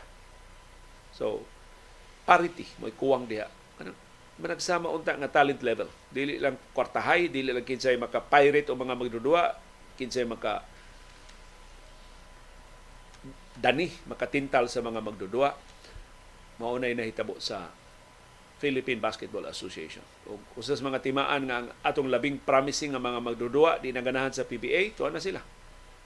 Magdua sa Japan, tuwa ni dua sa Korea. O sa mong kanasuran sa kalibutan. Sama nga kasagaran nila gustong mangandoy na makasud sa National Basketball Association pero human ni Kuya Ig si Kai Soto mura og i-revise ang game plan ining uban ng ambisyon sa NBA dili mao ma, dili nila mao ang ruta ni Kai Soto. Kay kini kung ruta ni Kai Soto duwa siya Korea duwa siya Japan. Giingnan siya kinsa ra may makakita nimo diha? Wa may mga scout sa NBA nga moduwa sa liga sa Korea o sa Japan. Kasagaran sa mga scouts karon sa National Basketball Association tuwa magtan-aw sa Euro League. Tuas basketball sa Europa. Kuno tan-awa pila na ka Europeans ng mga magdudua sa National Basketball Association karon. In fact, nahimo ng MVP ang taga-Europa ng mga magdudua sa National Basketball Association.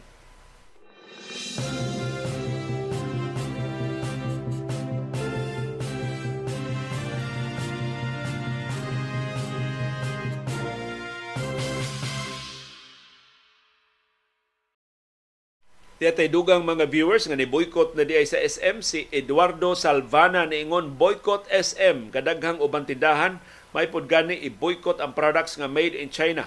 Almost one year na kong i-boycott ang China products. Okay raman. Biya na may electric fan diha uh, Eduardo Salvana. Nagbay electric fan nga dili made in China.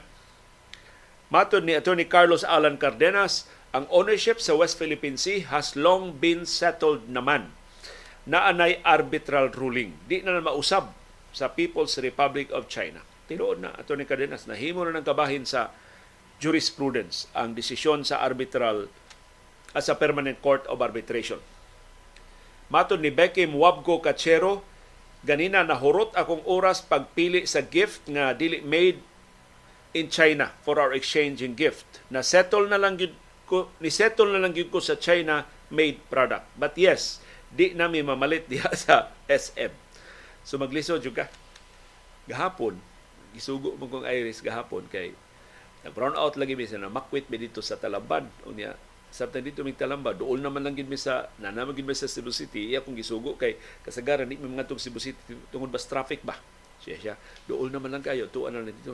Namalit ko og mga para pinaskuhan ba sa iyang mga higala sus kay kinis Iris ko di na ganahan og mall tungod sa kadakas mga tao di siya ganahan mga tapok-tapok so ako in town man yang isugba dito dito kog tindahan nga among paboritong Iris sus ang problema karon kay ang iyang hatagan 2X man XXL man ang iyang hatagan limitado man kayo mga choices mga tindahan ang kinadak-an XL ra gyud why 2X problema ko asa man to ani. So ako ginasa Ars wa mo 2x diri Ars siya. Ganang tapad nga tindahan. Daghan kay na dihan 2x. Suwito gid sa Aris basta shopping. so, gawas ko tindahan dito ko tapad nga tindahan. Sus. Takhan ng 2x, 3x kini. Di ko maglisod og pili ani. Tan-aw na ko ditong mga design. Sa inindot, daghan na bang nindot nga design ang presyo 3,400 3,500 usa ni ka shirt ha 3,525 labing barato 19 sa naman tao ni mga baligya oy dagko tinuod. Makakuha ka dito daghang kay kag choices. Pero kabunalan sa kas presyo grabiha sa presyo pero nakapakugang ginako kini wa niya. Mahalon kay ni mga baligya ha? Pagtanaw nako ang ilang ni shirt nindot kay pagka tahi nindot kay color made in Bangladesh na sila laing shirt na nindot sa kayo pagka-disenyo made in India. Pero ang kinadaghanan nilang shirt made in China. Made in China. Pero kining mao mga brands base na sa Europa nagbase na sa ubang kanasuran pero ang ilang mga baligya made in China. Dili tungod kay ganahan sila sa China wa sila choice. Aron ma-competitive sila. Kaysa China di naman karong barato ang labor sa China. Kanang atong pagtuo nga ang China barato. Ang China kay barato kay ang labor. Dili ang sweldo sa China mas dako pa sweldo nato sa Pilipinas. So dili na na cheap ang China. In fact ang labing barato nga mga produkto nibalhin na from China. Tuwa na sa Vietnam tuwa na sa Laos tuwa na sa Cambodia. Although ang problema nila wa sila skilled workers dito. Ang skilled workers sa China perti naghana. So productivity sa China perti taasa So gikwinta ni higante mga kompanya kung mag-manufacture sila dito sa China, dako kay sila ginansya. Tungod sa kadaghan sa highly skilled workers o sa infrastructure. Mapaspas kayo ang mga pabrika sa pag-produce sa ilang mga produkto. So, maybe ang pag-boycott o mga Chinese products is one option aron makapadayag ta sa atong protesta, makapanalipod ta sa atong nasudong teritoryo o nasudong soberenya, pero perting lisura. Hinaut ang atong mga local cruisers makahuna-huna og pangita o mga local substitute ini mga produkto sa China. O makakita ta mga produkto gikan sa ubang kanasuran na nag pero ang China tungod sa iyang kadako. Lamyo na lang niya ang mga gagmay niya nga kompetisyon. Kay establishado na ba siya kaayo? So, gibiyaan ang China sa pipila ka mga negosyante pero ang China gihapon may labing dominante na producer sa nagkalilain ng mga industrial products.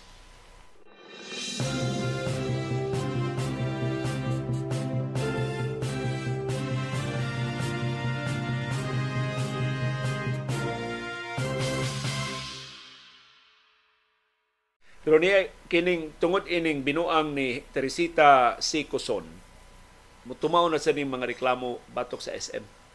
Daghan kay ko kaila mga negosyante na dunay mga baligya di sa SM sus. Pugon jud kuno kapag ayo ng SM. Kana tilukod jud pag-ayo sila makuha gikan nimo. May usa ka tenant sa SM na viewer nato si Zilton Makapas niingon grabe kay ng SM mo penalize sa mga tenants kami sa Far East Medical ni-relocate mi bisan specialized ang among mga baligya. Dako baya kay gasto og relocate sa relocation mayo unta unta kung sila among gasto.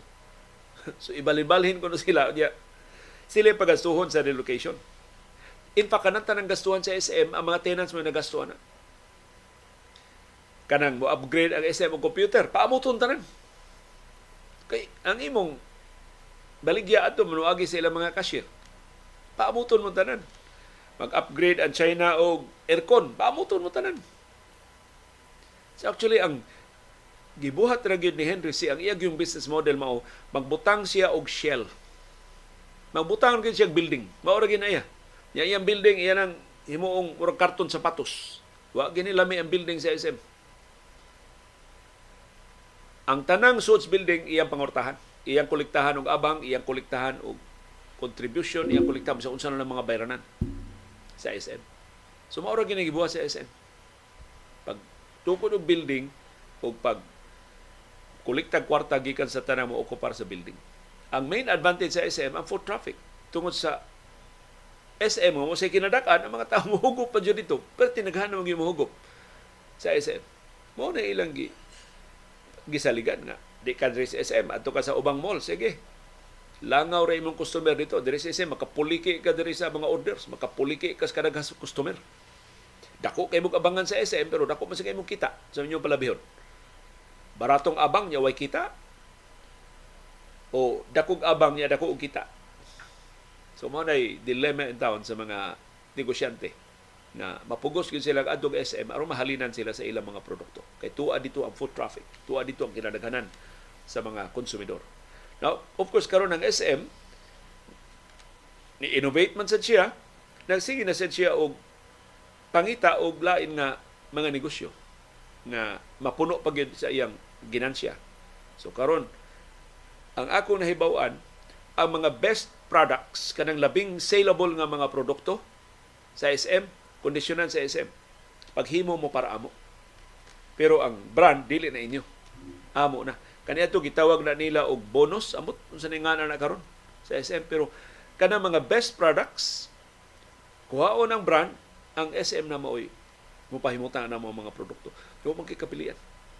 Pakiglalis kag SM, iban ka sa SM, maban ka sa tanang SM sa tibok Pilipinas. Di na kakabaligya sa SM. Mo mapugos in town ang mga negosyante labi nang mudako na bang ilang produkto magkilala silang nationwide distribution sakay gid sila sa SM o gipuga gid sila pag-ayo sa SM. At dinis ato Sugbo mga sultigis mga negosyante kining SM mo palit kuno ni giyota dinhi Sugbo. Kana bitaw panultihon sa atong katiguangan nga kila malumping una ang piso una buhian. ang piso di magina malumping o kamot lang. Pero inana ko ng SM sa di pa buhian na piso kupta niya pag-ayo ang piso kila budluto ni mo piso malumping una-una niya buhian. Una ni una ka makakwarta sa SM. So, palit sila yuta nimo. Kinabaratuhan ang ila ibungat sa imong yuta. Mahibong ka, SM man ni akong kanegosyo, ka, kasabot. Nga nung tihik gani silang yuta, mauna ilang abilidad. Jadi ka musugot. Uh, Lisa, ila sa katalik talik, talikdan. Di sila magpa pirinimo. Hantun ikaw na lang mo surrender tungkol silang kadako. Muna ni Haguman sa taga Bohol. Namalit namang mga yuta ang SM des Bohol. Sus, nakurat ko ng taga mga bulano. No? Isa kabarat sa presyong ibungat sa SM. Nagsalig sa ilang gidakon ang SM. Tanaw na to kining ilang pataka o paghilabot sa West Philippine Sea nga dito hinon sila dapig sa China mura hinon sila naikog sa China kaysa pagpalipod sa atong nasundong interes atong tan-awon di ba mapukaw ang nasyonalismo sa katawhang Pilipino mo kuyaig magyud ning SM o talikdan is mga tao.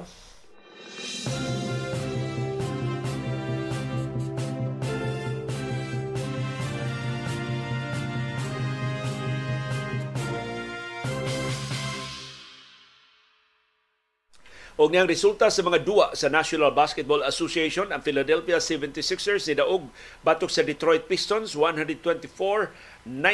Si Joel Embiid dunay 35 points sa pagpadaog sa Philadelphia 76ers. Ang Pistons na iagom sa ilang franchise record nga 22 kasunod-sunod na nga pilde. Kining kataas na sa sunod-sunod nga kapilihan sa Detroit Pistons mo ni ika, ikaunom nga labing taas nga pilde sa usa ka season sa kasaysayan sa National Basketball Association. Nalabuan lang siya sa Cleveland Cavaliers atong 2010 o 2011 nga dunay 26 kasunod-sunod nga pilde. Nalabuan sab siya sa Philadelphia 76ers atong 2013-2014 na nahiagom sa 26 kasunod-sunod nga kapildihan. Samtang Washington Wizards sidaog batok sa Indiana Pacers 137-123 si Kyle Kuzma may top scorer para sa Wizards with 31 points. Si Jordan Poole nga gi-reject sa Golden State Warriors, ikaduhang top scorer sa Wizards dunay 30 points. Si Tyrese Halliburton na bugnaw sa Indiana Pacers doon nalay 19 points. Ang New Orleans Pelicans, sidaog batok sa Charlotte Hornets, 112-107. Si Zion Williamson, may top scorer para sa Pelicans with 21 points. Ang Boston Celtics ni Daug batok sa Orlando Magic 128-111 si Jason Tatum ang nangu sa kadaugan sa Celtics with 30 points. Significant ang kadaugan sa Celtics kay wa kadua ang ilang mga higante nga silang Kristaps Porzingis o si Al Horford. Samtang San Antonio Spurs, ni putol silang sunod-sunod nga kapildihan ang ilang biktima ang Los Angeles Lakers. Nidaog ang Spurs bato sa Lakers gahapon 129-115.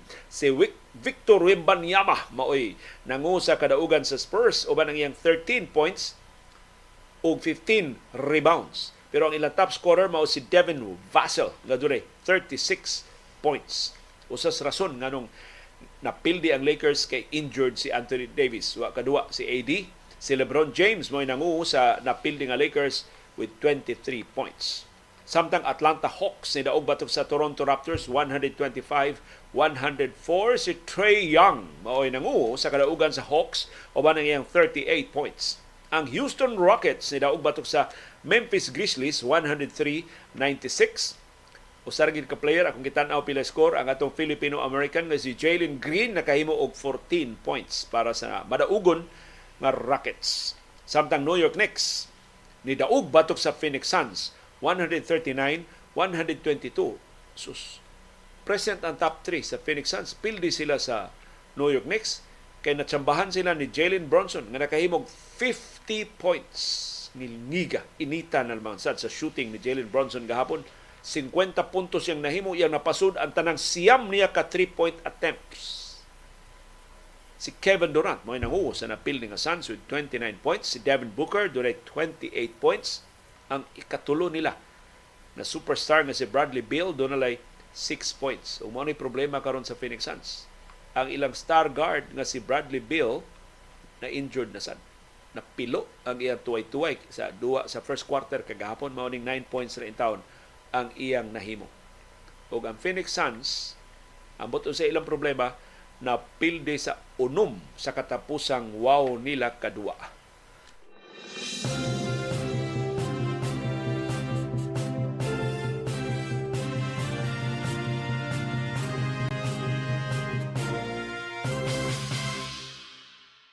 Ug niya ang schedule sa mga duwa sa National Basketball Association karong buntag sa tong oras dinhi sa Pilipinas.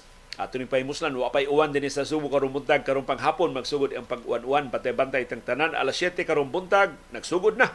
Nanas first quarter, ang duwa sa Detroit Pistons nga nanung sa Milwaukee Bucks. Alas 8 karong buntag Philadelphia 76ers manung sa Charlotte Hornets. Alas 8.30 karubuntag, Atlanta Hawks manung sa Cleveland Cavaliers tuwa sa Ohio. Samtang alas 9 karubuntag ang Chicago Bulls manung sa Florida adto sila sa home court sa Miami Heat. Alas 9 karubuntag Indiana Pacers manung sa Minnesota Timberwolves. Alas 9.30 karubuntag ang Brooklyn Nets mubiya sa New York tapon nga to sa California aron pakigsangka sa Golden State Warriors. O si Stephen Curry, finally, nitingog na ining bolilyaso. Si pinangga nga si Draymond Green. Mato ni Stephen Curry, sayop si Draymond Green atong iyang pagsukmag ni Yusuf Nurkic sa naong. Sayop si Draymond Green siyang pagtuok ni Rudy Gobert sa Utah Jazz.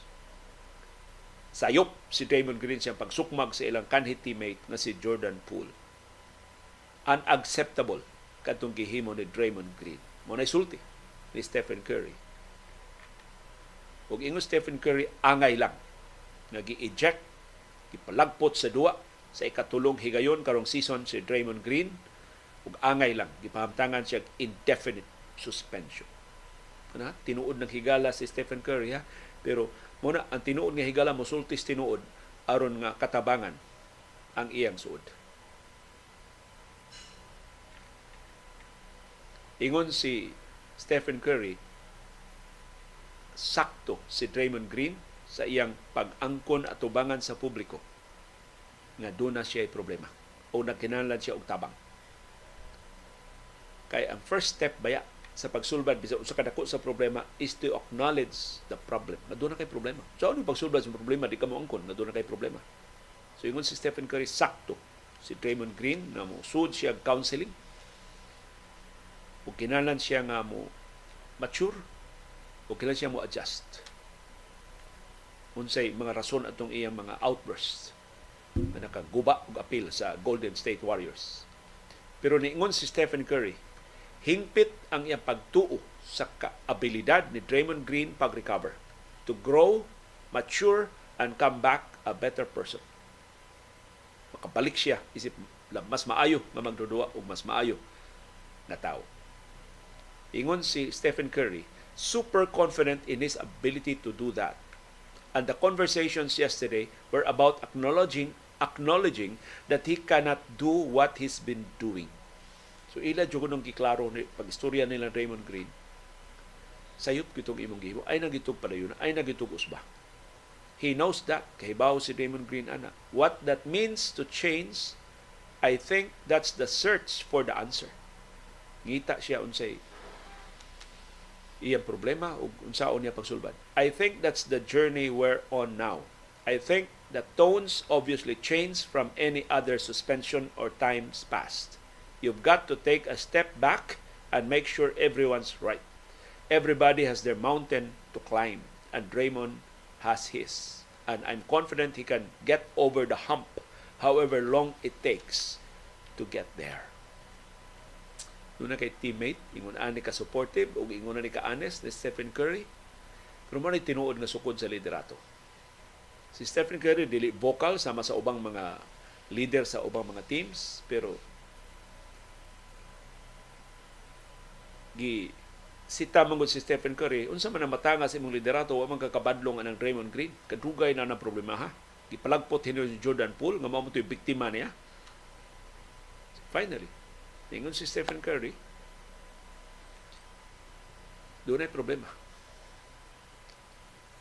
Dugay nilang na-acknowledge pero finally gi-acknowledge na nila and hopefully ma-address nila kining problema ni Draymond Green sama sa gisulti ni Steve Kerr wa nila itsapuera si Draymond Green wa nila i labay si Draymond Green kay basura na wa na post ilang tabangan si Draymond Green na mahibalik ug mahimong mas maayo pa nga magdudua Alas 10 karong buntag ang Oklahoma City Thunder manung sa defending champion sa NBA ang Denver Nuggets. Alas 10 sa karong buntag ang Dallas Mavericks manung sa Portland Trail Blazers. Alas 11 karong buntag ang Utah Jazz manung sa California pero adto sila sa Sacramento Kings.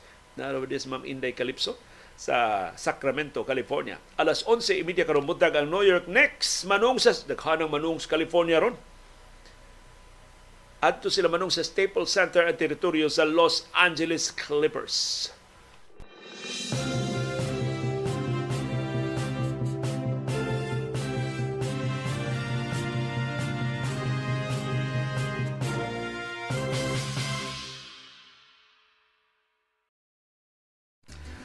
O ganiya na ang atong viewers views karong buntaga si Francisco Pilago Jr. niingon kaway batasan ining gobernoha sa ilang tratamentos mga turista. Kinsa gani ang tourism secretary? Why duda? Iyang reaksyon ni adtong nahitabo in town sa 2,500 ka mga balikbayan ug langyaw nga mga turista nga gidamok lang dito sa Pier 15 sa Pantalas, Manila. Why ni sugat nga personnel sa Department of Tourism? Why klaro ang Bureau of Customs gitan-aw lang sa taga Philippine Ports Authority libaong in town kadalanan huot kayo ang ilang gipang kilkilan pa sila pag abot nila gawas sa pantalan human sa dulan duha ka oras nilang paktas at tubangan sa utong naglingiting nga kainit dayong udtong tutok. Haskang paita sa kasinatian sa mga turista. Si Yoris Sinanggote niingon bunal-bunalan sa mga habal-habal driver sa Pier 1. Puerting mahala musita og plete ka ng mga habal-habal diya sa Pier 1 sa Cebu City. Mo gini din ako masabtan nganong hangtod karon wa gina masulbad ang problema sa pantalan. So I think na ang gina sa Cebu Port Authority kaya CPA gud man magpahilabot. Ang CPA di man na magpasud og dili ila. Jadi sila ka akong duda doon na sila porsyento. Ano mga sindikato diha? Doon na uh, kana ilang mga gwardya kana ilang mga personnel doon na kwarta. Ibang hatagan ng kwarta ang mga taxi diha nga manglubag kundi na maatiman. Masagol mo diha ang mga tur- I mean kita gud maikugon kay sa mga turista Di ta maikog sa itong kaugalingon. Pila na ta katuig nag-antos ana. Wa may wa man wa may niatiman, wa may nitubag sa ato mga reklamo ni huno ni hilom na lang ta. Pero nagpabilin ang problema. Unyag maapil sa problema mabunalan ang mga turista ay pa ta mahibaw, ay pa ta makamatngon. Uy, kadugay na maday ng problema. Wa pa mo gid na masulbat. Ganun wa gid na masulbat. Unsa man rason? nga di ginamasulban. Doon ay sindikato diha sa atong mga pantalan sa Cebu City. Ang, ang atong pantalan mo notorious kayo. Ang Bohol, doon ay mga binuang na karon sa Bohol, kanang kasagaran, tulison ka ng mga vans for hire nila, pero di pagid pareha kabadlungon din sa ato. Kaniad tugid sa nag-cover pa ko ang Pier 3, kanang Pier 3 gud ta, taas man kay lapunon gikas Pier padungan to sa Serhing Osmeña kanang dan makasakay kag sakyanan. But along the way, sigihan na kag bundot-bundot diha ni ay tricycle, ni ay taxi, ni ay pero bunalan ba ka ba? Lubagon ang rate. Dako kayo. So, magkagwanta kag lakaw, padungan to sa dan. Anagi mga naglakaw, tawgon og tihik, tihik, tihik. Tuga-tuga mong arig, arig subot, tihik, tihik. Mura mag magkadawa na lang yun.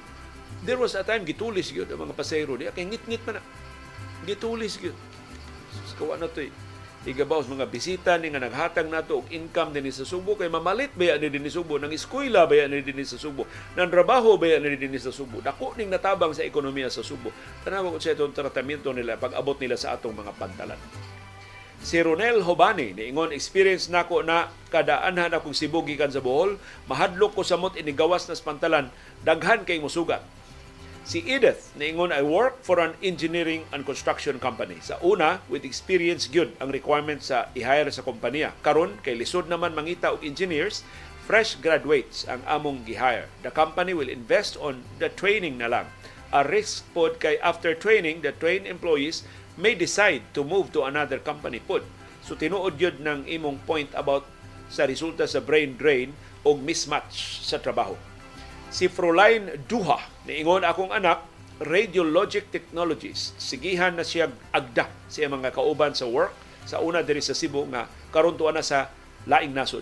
Sigihan po na kung agda nga mularga na kay wa nay klarong ugma diri sa Pilipinas. Pero nagpabilin gihapon akong anak diri kay kuno number one, lain kaayo inikuli niya sa bay, wa siya mami ug daddy. Pero mas bugat niyang rason, number two, mas gusto niyang mo serbisyo sa mga Pilipino. Kanindo, ining imong bata, Fräulein Duha. Usa na to ka viewer na ingon regarding anang Digong Castro case karon nganong hatagan man nato gibug-aton ang mga katawanan nga depensa ni Digong? Adtos korte na niya ibabatbat ng mga kiningkoy niyang rason. Tan-aw na to di ba na siya maselda? Di na nato na siya tagdon. Ang ango na lang iyang dagway. Di lang ta personal ay ha? Issue lang si Lolita Po ingon sa Lourdes Shrine alas 3 kadlawon ang misa de Gallo. Online ra ko magtanaw. Perting sa yuha po ano, alas 3 sa kadlawon. Og sa atong panahon dayong kilom-kilom gagahapon samtang namakwit mi dito sa laing bay na iko ganin ko sa bay kay asa programa pa ba ko ini? O manang himangay lang po sa ilo di ko makaprograma. Mo dugay kay kung ka-upload kay gahapon kay. Kung panggikog mo kung dili ba ibang bahay dili bag mabatian sa silingan mo reklamo unsa na, na may broadcaster des inyo. Pero nakabasa mo ko istorya ni Victor Quintanar mahitungod sa pagsugod ni Flash Ilorde. Dinis ato sa Subo ang to nang narisgar ko og panahon dayong kilom-kilom kay gahapon.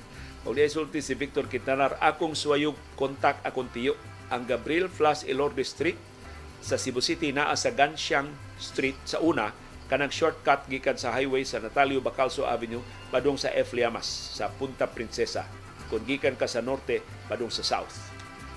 Si Edith niingon ka batch mi anang manghod ni Vic Quintanar sa CNU nalingaw ko sa iyang istorya. Wa gyud ko kahibaw ilang lolo dako day kay contribution sa pagsugod sa boxing ni Flash Elorde Si Sam Dapin, ingon mahinumdum jud ko sa akong papa ug iyang mga igsuon, idol nila si Flash Ilorde. Unya ang ilang favorite sport, boxing. Magtapok nga nito sila, four of them here in Cebu, magboxing jud ayon. Complete jud ang ilang gamit. si Nestor Rojo, niingon, nakatanaw ko sa Flash Ilorde Part 2 sa panahon dayon kilom-kilom. Pag human ako og tan-aw, nakahuna-huna ko, mas maayo sa tiyali mag-episode kag Padre Paking Silva Part 2 si Padre Paking nahimo nga parish priest sa San Juan diri sa Sahagon sa Toledo City. Akong nahinumduman gipaguba ni Padre Paking ang simbahan sa maong parokya o gipabarog og balik sud lang sa 365 days.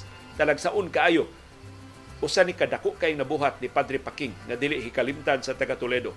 Di ko kahatag nimo sa tanang detalye kay bata pa ko adtong higayuna manghinaot ko nga imo ning mahatagan og pagtagan na Nestor Rojo nakaparto na ta ni Padre Paking. Part 2 na to ang imong nakita ni Padre Paking tong niaging adlaw. Tingali ba part 3 ta daghan pa kitag isusu, isusulti. So daghang salamat ining imong ideya mangutana ko sa taga Toledo. Uh, giunsa tong Father Paking Silva sa pagtukod sa simbahan in 365 days. Si Cesar Ibanez niingon, what happened to Father Paking after he waived the arancel? So nihangyo sab si Mr. Ibanez nga atong i-research.